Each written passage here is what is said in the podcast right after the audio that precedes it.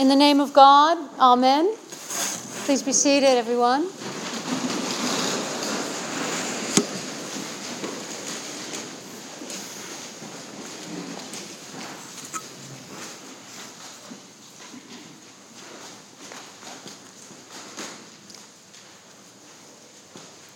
If a stranger were to have stumbled into church this afternoon and didn't know anything about us, why we're here, what we're doing, the purpose of this gathering.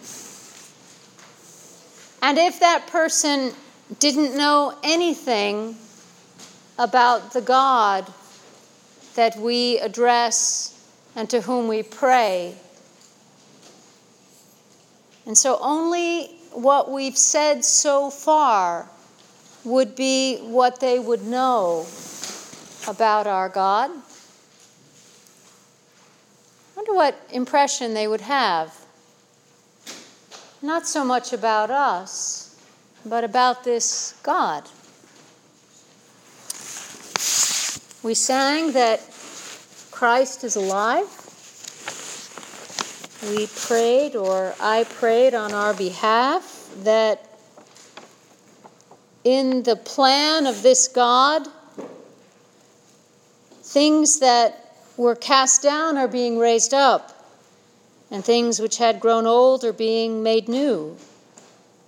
All things are being brought to their perfection by this one called Jesus. Then we, um, then we heard of a God who gives strength to the weary and increases the power of the weak, that those who trust in this God will soar on wings like eagles.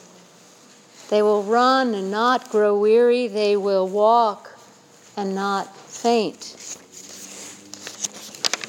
And that nothing can separate us from the love of God. Not anything. Not even, according to St. Paul, a list of some pretty terrible things that could happen to a human being. Right? Nothing can separate us from the love of this God. Not trouble or hardship or persecution or nakedness or famine or danger or sword. Nothing. And that this same Jesus, who is part of God somehow, will be with us always, even to the very end of the age. So, if I were listening to all of this for the first time, I, I think you all have a pretty amazing God. Just saying. Who picked these readings, by the way?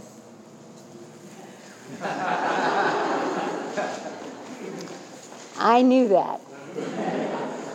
I knew you did. I knew that Tim would have wanted you all to think about our amazing God who gives strength to the weary, whose love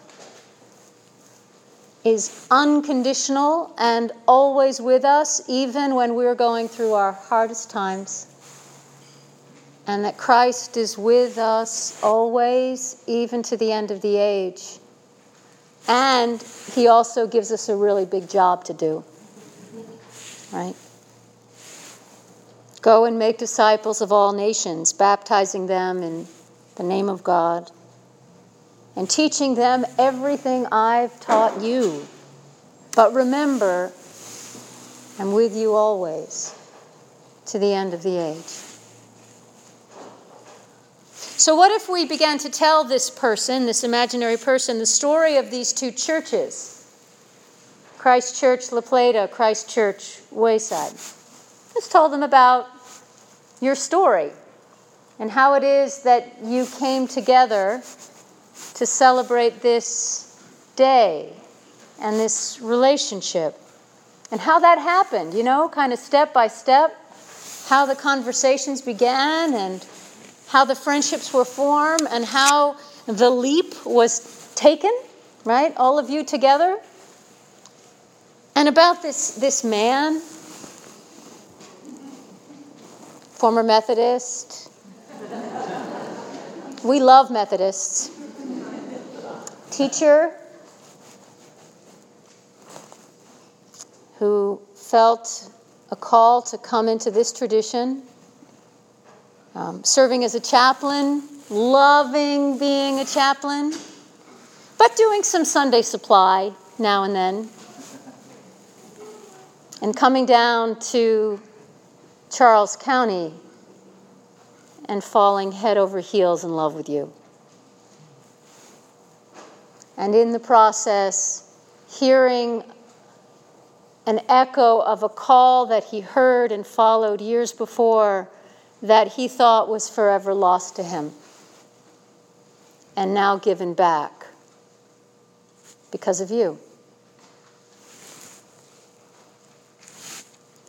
I think that person would say, You all are amazing. And the God who made all this possible is pretty amazing. So here's the only thing I'm going to add to this story today. You can afford to be brave. You can afford to be really, really brave in your lives and in your collective life as churches because God has your back. And you've been given an amazing gift in one another and in the leadership of this man. And Tim, conversely, you can afford to be bold because God has your back. And He has given you an amazing gift in these congregations. You also are a bit of a beacon to the rest of us. I don't know if you know that. We talk about you all the time. and how brave you are, and how important the work you've done is.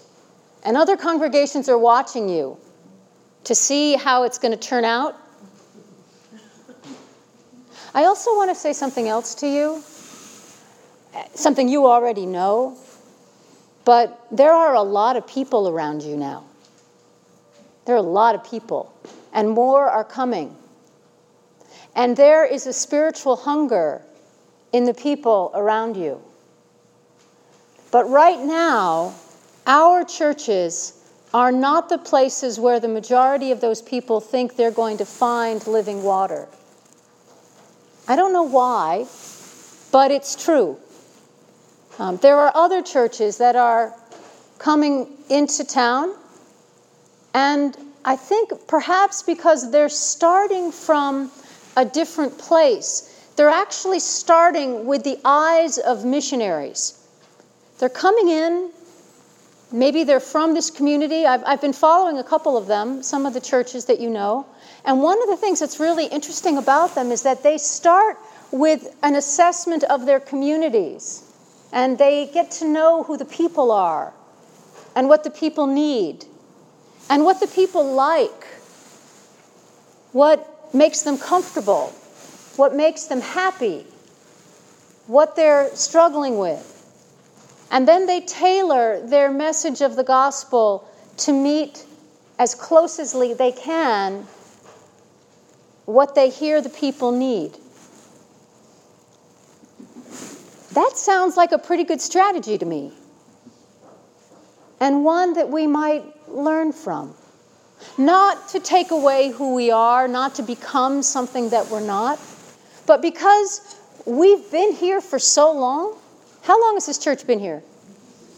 Since 1692, but who's counting, right? All right, so we have in our fabric the gift of this amazing history and tradition and a, a, a, way of being church that, that, that many of us really, really love. I do. But I think we have a little bit of a translation problem. It's kind of like the, the people in the 1600s who insisted that everyone had to speak a certain language when they came to church, right? Even if they didn't speak that language at home, they had to speak, they had to speak Latin in church. But no one spoke Latin. So they didn't understand what was happening in church. And as soon as the language of the people was what was spoken in church, the church took off again like wildfire. What I'm suggesting to all of us, myself included as your bishop, is that we have some language to learn the language of our people, the language of the pe- your children and grandchildren, your neighbors and friends, maybe even in your own heart a little bit, the language of your own prayer.